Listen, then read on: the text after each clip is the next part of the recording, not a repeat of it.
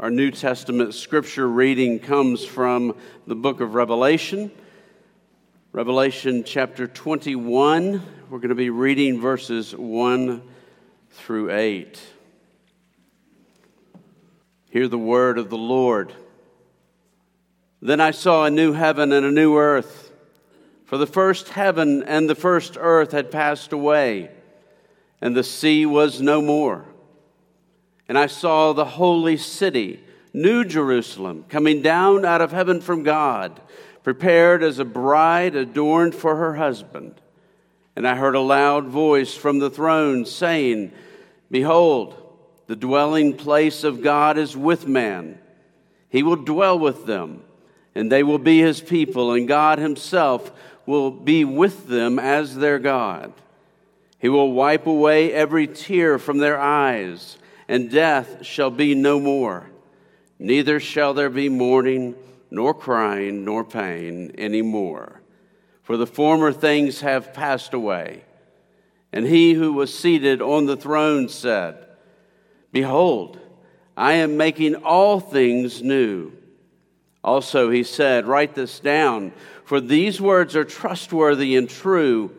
And he said to me, It is done. I am the Alpha and the Omega, the beginning and the end. To the thirsty, I will give from the spring of the water of life without payment. The one who conquers will have this heritage, and I will be his God, and he will be my son. But as for the cowardly, the faithless, the detestable, as for murderers, the sexually immoral, sorcerers, idolaters, and all liars, their portion will be in the lake that burns with fire and sulfur, which is the second death. The word of the Lord.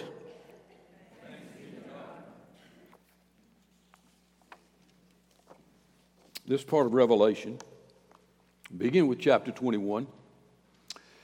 Judgment's over. It's been done. It's mentioned, but it's not really described again in Revelation but it's done. Judgment. We looked at it last week. And now the focus is on what happens afterward. What happens with the people of God? And you say, well, that's heaven, of course. What I'm about to say might surprise you. I think Christians evangelical Christians, even that believe in the reality of heaven, I think know little, really, about what the Bible teaches, about what happens next. So, these next three Sundays, beginning this morning, we're going to take a close look. And I pray, my prayer is, that we will all grow in our knowledge and understanding. Because until we really understand this, how can we look forward with anticipation? So, before we come to this passage and open it, let's pray and ask the Father to teach us about this doctrine of which we know so little. Let's pray together. Our Father, thank you. Thank you for your presence in this worship. Thank you for this covenant baptism that you have built into the worship of your people. Thank you for this family. Thank you for the choir this morning, for the music. Thank you for the hymns that were written by the saints before us. Our Father, your blessings are constant. Minute by minute, second by second, we're bathed in your grace. We're bathed in your blessings. And Father, we pray that you will teach us to live thankful lives, that our thankfulness might be as constant as your blessings. Our Father, we give thanks for this new baby that you have given the Arnolds and the McLarens. Thank you for Ford. We pray, Father, that you would sustain him in the hospital, keep him from any complications. Sustain Father Page. Bring, Father, healing to her body. We pray for Phil and Sally Halley, Father. We pray that you would bless Phil. Father, restore the motions in his limbs. Bring a complete healing to his body. Our Father, we thank you for Sylvia Clarendon. We pray that you would be with her and draw close to her there in her home in Mississippi.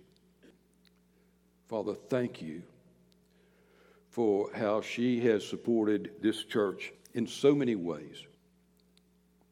We pray that you would fill her with your spirit and give her grace. Now, Father, as we open your word, we pray that you would teach us. John Sartelle cannot teach so that will make any difference in our lives. But in these next few minutes, we pray that we would hear your voice in our hearts. Oh, Father, teach us in the power of your Spirit. May we know when we leave here that we've been in your presence. Continue that change that you have begun in us. Continue that change, Father. Grow us in Christ. For his glory, we pray. Amen. The great transition after Jesus returns, after the final judgment of the wicked, what happens? What happens with God's people? Last week we looked at one of the most sobering and cataclysmic scenes in the history of mankind. We watched the great and final judgment of the wicked. Why did God put that dreadful and catastrophic truth before us? Why did He do that? Why had he spoken of that event throughout his word? Why did Jesus speak so much about that final judgment? Why did Jesus speak more than any other person in Scripture about the final judgment? Go back and read the Gospels. Read what he said. He meant for it to be a warning. He was telling the sinner that a final reckoning was coming indeed. As sure as the sun's rising tomorrow morning, that's what Jesus would say. Just as sure that judgment with a capital J is coming. This is a reality. He spoke it in mercy as a warning. It is now with the same reverence and awe. And we were last week, uh, the Lord descended on us in the power of the Spirit. Well, again, this morning, it's with the same reverence and the same awe that we approach the destiny of God's people. We have seen the destiny of the wicked. Now, in chapters 21 and 22, Jesus addresses the destiny of his followers. In the Gospels, he spoke of how significant this was, how significant the resurrection, how significant the life of his followers, the life of his disciples, the life of those who followed him, how significant that time will be. Look at John 11, 25 and 26. Jesus is speaking to Martha after the death of her brother. Jesus did not get there in time to heal him. And Martha's saying, Why weren't you here? And so Jesus is addressing her. And he's speaking about what? He's speaking about the resurrection. And he said to her, I am the resurrection and life. The one who believes in me will live, even though they die. And whoever lives by believing in me will never die. And then he said this he looked at this dear sister that he loved, Martha. Do you believe this? This is reality. You find this over and over again. In John 14, he's speaking to the disciples. Jesus will soon be leaving, And in John 14, he says, Do not let your hearts be troubled. You believe in God, believe also in me. me. And what does he say? My father's house has many rooms. If it were not so, mark it.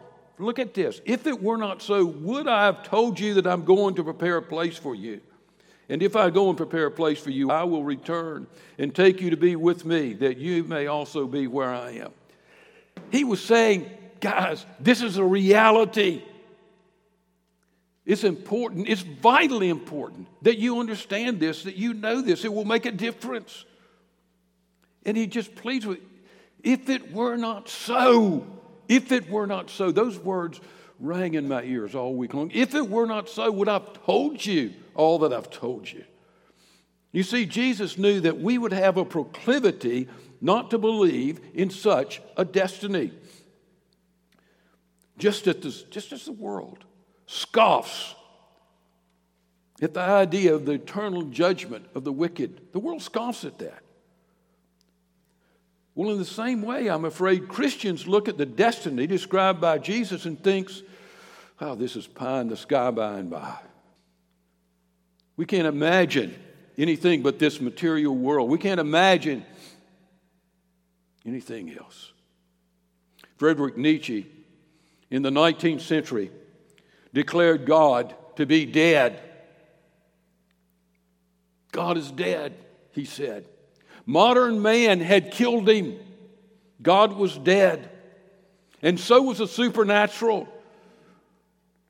God was no more. There wasn't any such thing as a supernatural. That's what Nietzsche taught. Absolute right and wrong. You want to know where this idea of there are no absolutes came from? It came from Frederick Nietzsche in the 19th century. That's where it started. Nietzsche said Jesus lied. There is no hell, there is no heaven, there's no absolute. And his thought has dominated the 20th and 21st centuries. The supernatural is scorned.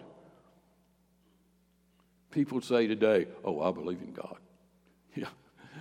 No, they don't.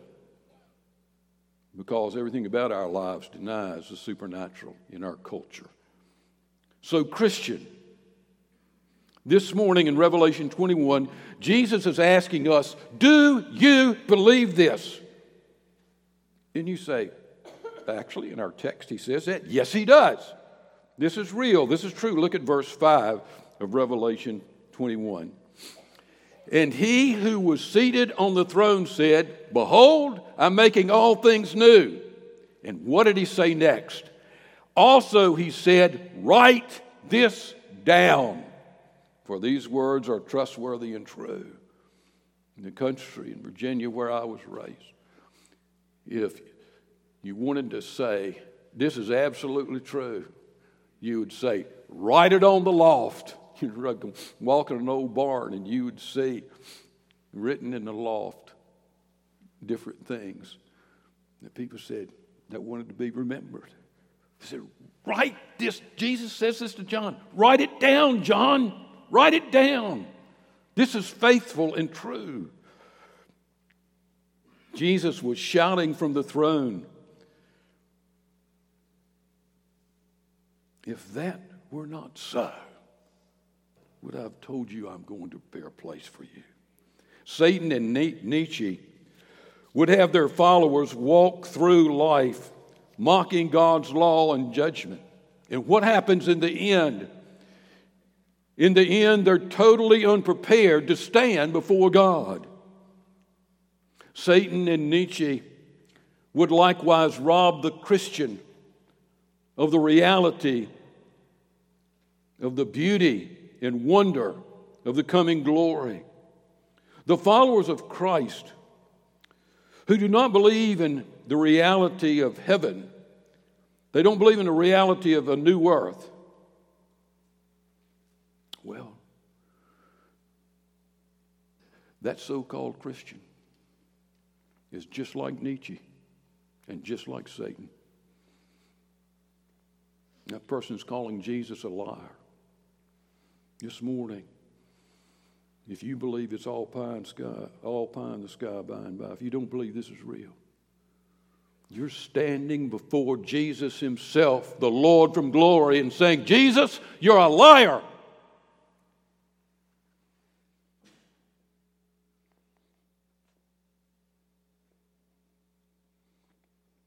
Oh. And the person that says that says, I struggle with this, I struggle believing it, if he's really a Christian, a lover of Christ, but doubts these words of Jesus, then he's being robbed of the wonderful anticipation that Jesus wanted him to have. We read it this morning. Yea, though I walk through the valley of the shadow of death, I will fear no evil, for thou art with me. And what? And I will read it and I call to worship, and I will dwell in the house of the Lord forever. I'm frequently asked, What will heaven be like? Usually, people that ask that question don't even begin to understand what they're asking. We've seen throughout the New Testament, and especially in Revelation, that when people when the people of Christ die, their souls go to be with Him. That's what we read. Their souls go to be with Him immediately. Over and over again in Revelation, we have seen the saints who have physically died already home in glory with Jesus. That's the teaching of the entire New Testament. Look at 2 Corinthians chapter 5 verse 8. Yes, we are of good courage. We're of good courage. We're not afraid. And we would rather be away from the body and at home with the Lord. Can you say that? I'd rather be, I'd rather be absent from body and be present with the Lord. But what we see in this passage before us, in other places in the New Testament, is that God actually, what is heaven like? God actually creates a new earth. He renews the earth. Look at Revelation 21 1. Then I saw a new heaven and a new earth. For the first heaven and the first earth had passed away, and the sea was no more. Now let's stop right here and understand what has taken place up to these wonderful words in Revelation 21 1. After the ascension, when the people of Christ physically died, their souls went to glory to dwell with Him. In Revelation, when we see the vision of the saints in glory, we've seen it over and over again. It's always their souls. We do not see their resurrected bodies, it just says their souls. Paul has told us in 2 Thessalonians 4, you know the passage that talks about the second coming. And Jesus will not be coming alone. Who's coming with him? And you say, well, the angels. Well, the angels may be coming. But it says specific in that passage, He will bring with Him those that have gone before. If Jesus returns this afternoon, the souls of my mom and dad and my brother Mike will be coming with him. That's what it says. They'll receive resurrected bodies. They will once more be body and soul as God had created them to be. So look at the passage before us. They do not return to heaven from whence they came with Christ. Look at this, verse 2. And I saw the holy city. We're going to talk more about the holy city, the New Jerusalem, the bride of Christ. We're going to talk about that. Not today, but we will next week the week after that. And I saw the holy city, New Jerusalem, come down out of heaven from God prepared as a bride adorned for her husband. And I heard a loud voice from the throne saying, Behold, the dwelling place of God is with man, and he will dwell with them, and they will be his people, and God himself will be with them as their God. He will wipe away every tear from their eyes, and death shall be no more. Neither shall there be any mourning, or crying, or pain any more, for the former things have passed away. What John is watching is taking place on earth. Look at it again, verse 2. And I saw the holy city, the New Jerusalem, coming down out of heaven. This is not the saints rising to heaven. This is, this is the holy city coming down, the church coming down. You see, it is a new or renewed earth. The very first verse of chapter 21 states the theme of chapter 21. Then I saw a new heavens and a new earth, for the first heaven and the first earth had passed away, and the sea was no more. Everything comes after that. That's the theme. Everything comes after that explains it. Everything has changed. We're not looking at the church or Christians gathered in the glory of heaven.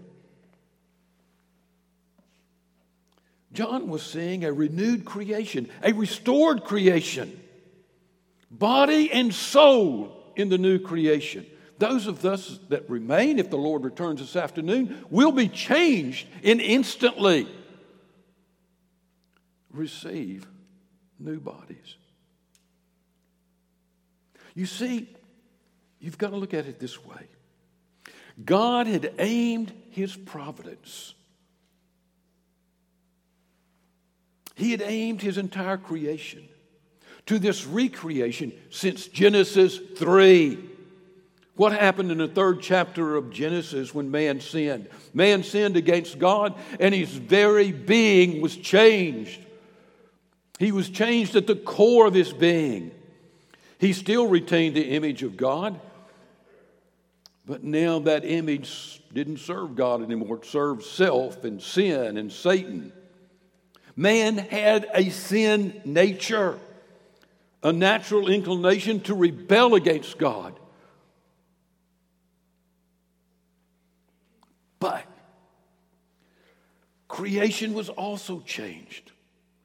It was not that man fell and the rest of creation stayed the same. Everything around Adam and Eve, everything around them, the, the garden, everything changed in that moment. The entire creation was affected. The entire creation fell. Look at the words in Genesis 3, beginning to read with verse 17. Cursed is the ground because of you, Adam. In pain you shall eat of it all the days of your life. Thorns and thistles it shall bring forth for you. You shall eat the plants of the field. By the sweat of your faith you shall eat bread till you return to the ground, for out of it you were taken. For you are dust, and to dust you shall return. Since that day of degradation, and it was a severe, awful degradation, God had been aiming toward Revelation 21, the new heavens and the new earth. And we see it in Scripture. Isaiah prophesied of God's plan to restore his creation. Look at Isaiah 65 17. Mark it down.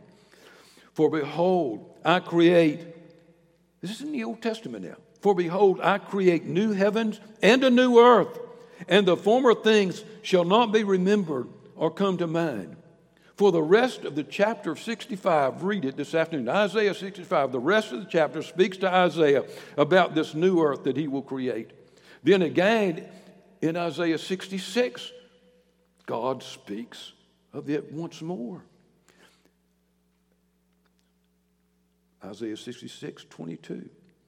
For as the new heavens and the new earth that I make shall remain before me, says the Lord, so shall your offspring and your name remain. So fast forward to the New Testament. The greatest theologian, and you know, John, John and Paul were just, they were the theologians of the New Testament. And here is Paul in this great theology book, the book of Romans. And the centerpiece in Romans is Romans chapter 8 and in chapter 8, read this with me. I encourage you. I, I would push you. I would grab you by the tails and say, Do this. Memorize these verses. They're beautiful, and you'll see just how much you can use them. In Romans 8 18, for I consider that the sufferings of this present time are not worth comparing with the glory that's to be revealed in us. What a verse to memorize. You face an awful day. Someone dies. You're hurt. You've suffered a debilitating injury or disease. It's a bad day. What do you say? For I consider that the sufferings of this present time are not worth comparing with the glory that is to be revealed to us. For the creation waits with eager longing for the revealing of the sons of God. For the creation was subjected to futility, not willingly, but because of him who subjected it in hope, that the creation itself will be set free from its bondage to corruption. Do you see that? That the creation itself He's not talking about men. He's talking about the whole creation will be set free from its bondage to corruption and obtain freedom of the glory of the children of God. For we know that the whole creation has been groaning together with the pains of childbirth until now. And not only the creation, but we ourselves, who have the first fruits of the Spirit, grown inwardly as we wait eagerly for the adoption as sons, the redemption of our bodies. What is Paul saying?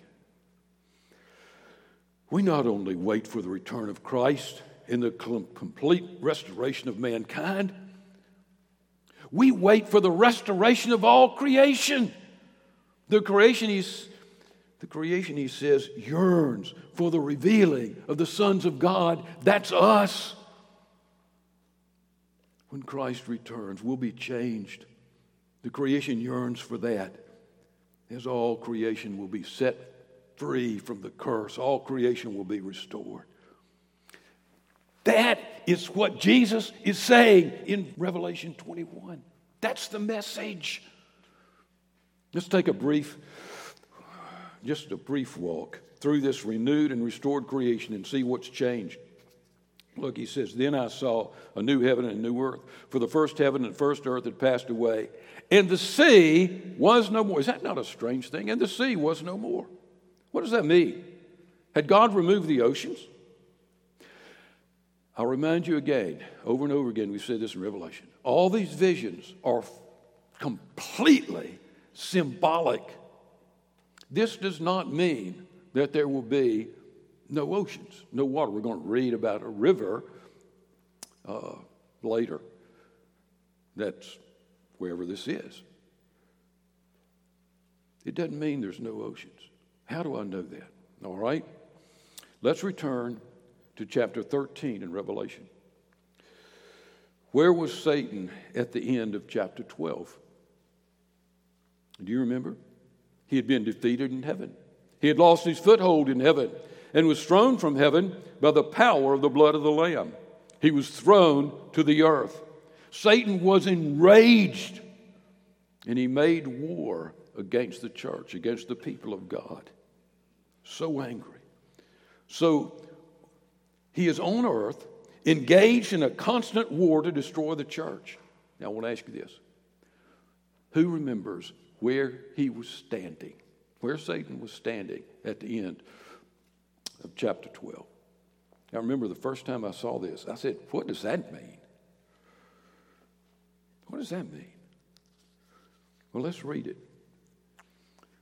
Revelation chapter 12. Verse 17.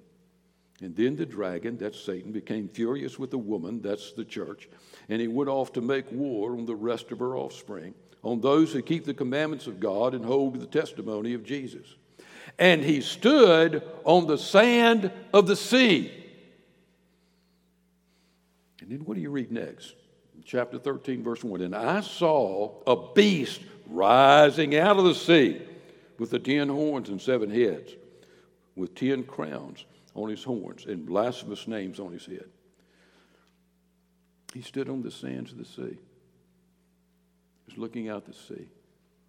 In Scripture, folks, the sea is used as a sign of unrest, of chaos. It's used to represent sometimes the history of all mankind, the disruption, the mayhem, the cataclysm, the plagues that or have been in every civilization in this fallen world. So, what's happening as the dragon is looking out? It's not saying he's looking out at the ocean like we stand on the sands of destiny looking. No. Satan is looking at his kingdom. He's looking at the nations filled with rebellion, every person in every nation with the sin nature, rebelling against God. He looks at the disruptive, chaotic, cataclysmic, and rebellious history of mankind. That's what he's looking at. And out of this history, out of this evil, rises this creature, this, what we say? And I saw rising out of the sea with ten horns and seven heads, with ten crowns on its horns and blasphemous names on it. He was seeing the Antichrist rise up out of the sea of humanity, out of the sea of sinful humanity. So in chapter 21 in the new creation, God had not necessarily removed the oceans. He had removed the disruptive, chaotic, cataclysmic, sinful, anti God, and antichrist culture from the earth. He had removed Satan's culture, Satan's kingdom from the earth. This is reaffirmed in verse 8. But as for the cowardly, the faithless, the detestable, as for murderers, the sexually immoral, the sexually immoral, the sorcerers, idolaters, all their lives, their portions will be in the lake that burns with fire and sulfur, which is the second death. Now, in the previous chapter, we saw their judgment. It was in detail. The emphasis here is not on judgment. The emphasis here, it's no longer present. It's been removed. That's the, one of the great, great differences in this new creation. There's, the evil is gone. He talks about it another way in verse 4. And he will wipe away every tear from their eyes, and death shall be no more. Neither shall there be any mourning, nor crying, nor pain, for the former things have passed away. Again, this is symbolic. He will not take some kind of heavenly tissue and wipe away our tears. He will have removed the effects of sin and the fall that has caused our tears. What causes the tears? What causes our sorrow? What causes our crying and pain and mourning? Sickness does, illness does, cancer does, slavery does, addiction does, oppression does, rape and murder and stealing does. Do you realize? I was thinking about this this week all these, the sin's going to be gone. I can't imagine, I've said this before just a couple, I can't imagine what it's like not to have a sin nature. Can't imagine it. No lies. I thought about this week.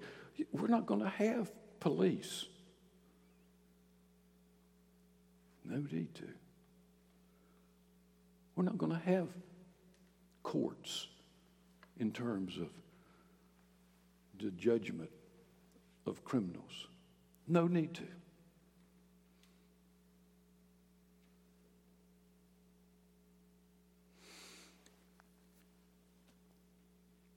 I'm always amused by people trying to get detailed about the new heaven and the new earth.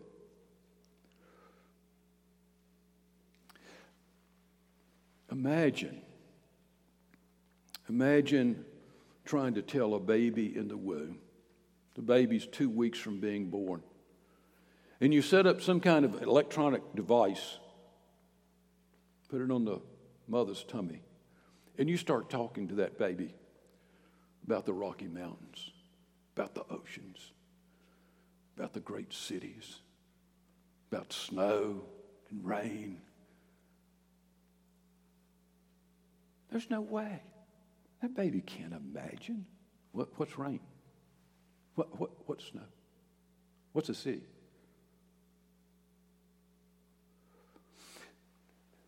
You know, we don't have an imagination big enough to understand, to really get this new creation. God describes it in some ways. We're going to look at it.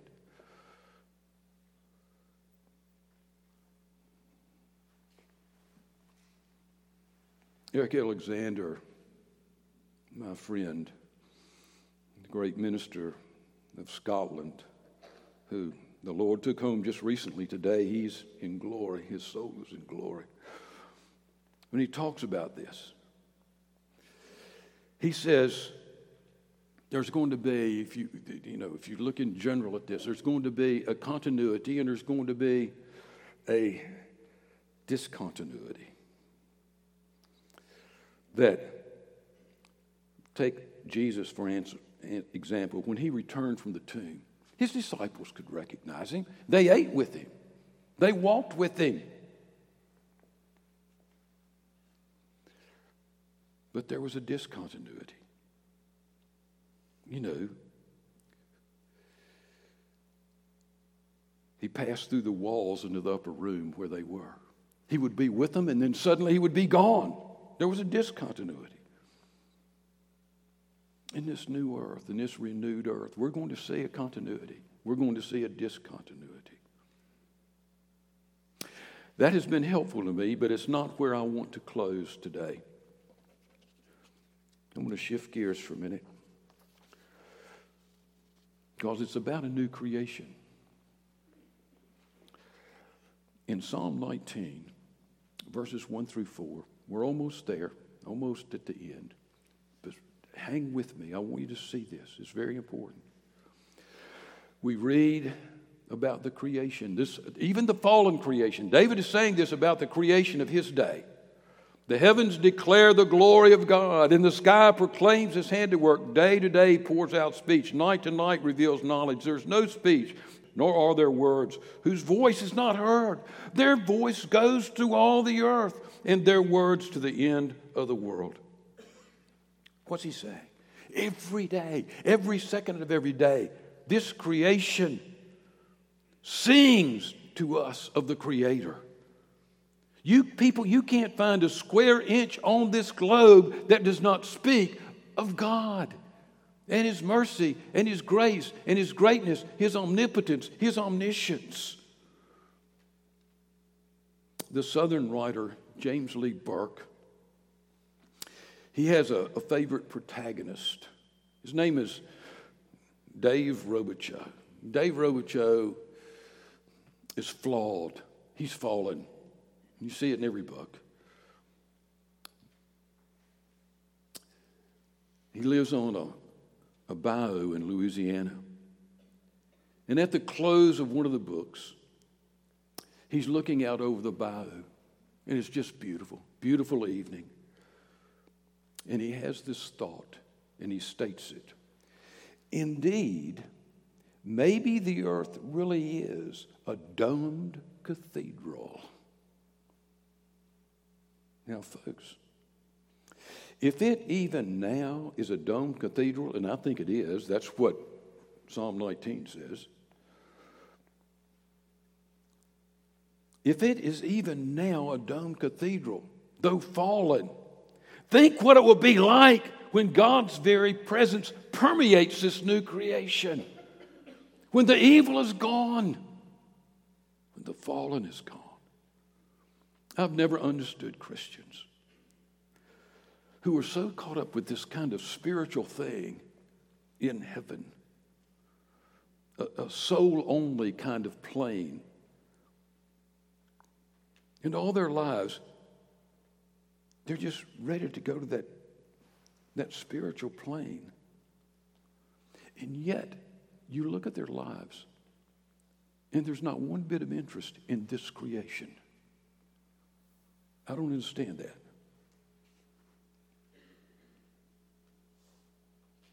Now, it's true, this creation is fallen.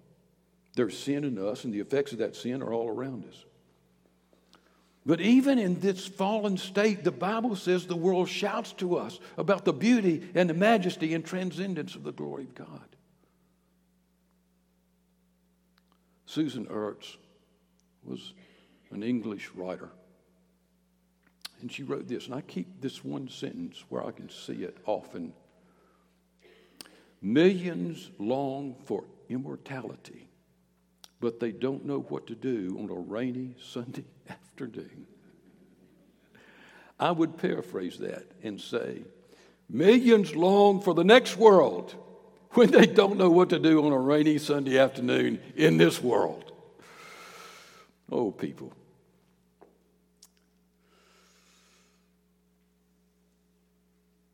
Jesus just didn't come and die for our sins. He didn't come and just make a quick appearance of perfect humanity, take our sins upon himself, die under the judgment of God, and then go home to glory.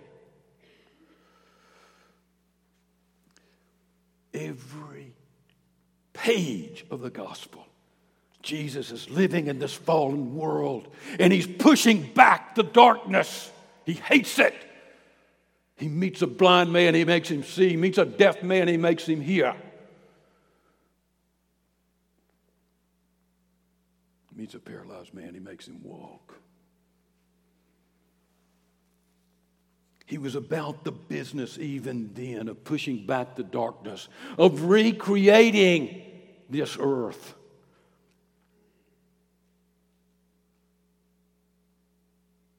Yeah, if Jesus was about that business, how can we walk through this creation as if it doesn't exist with our eyes just fixed on heaven?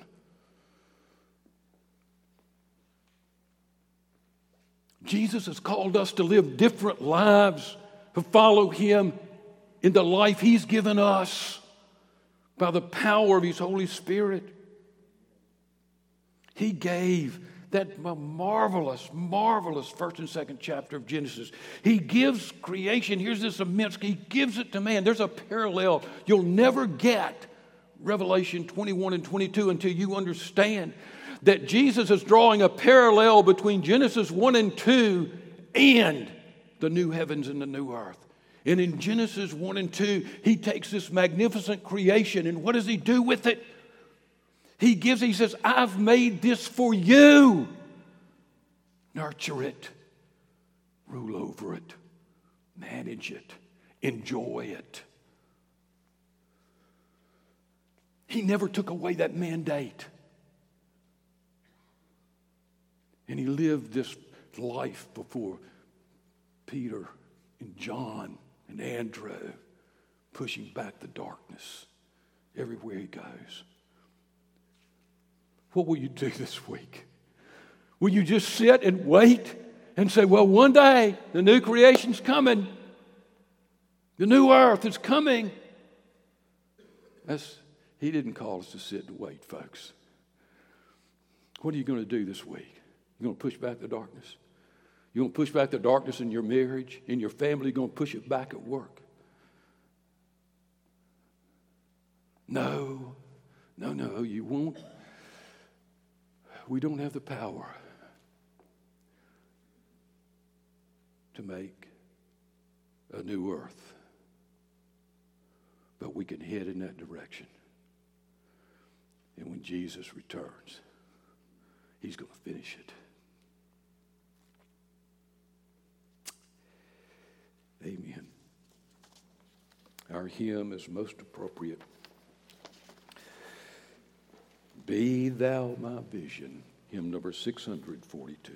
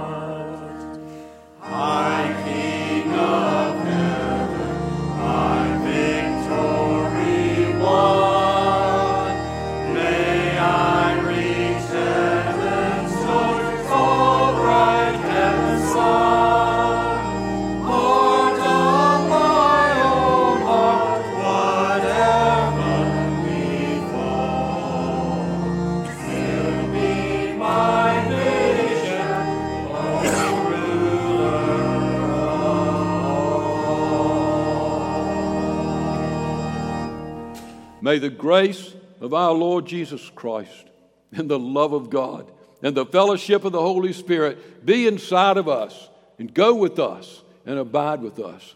And all of God's people said.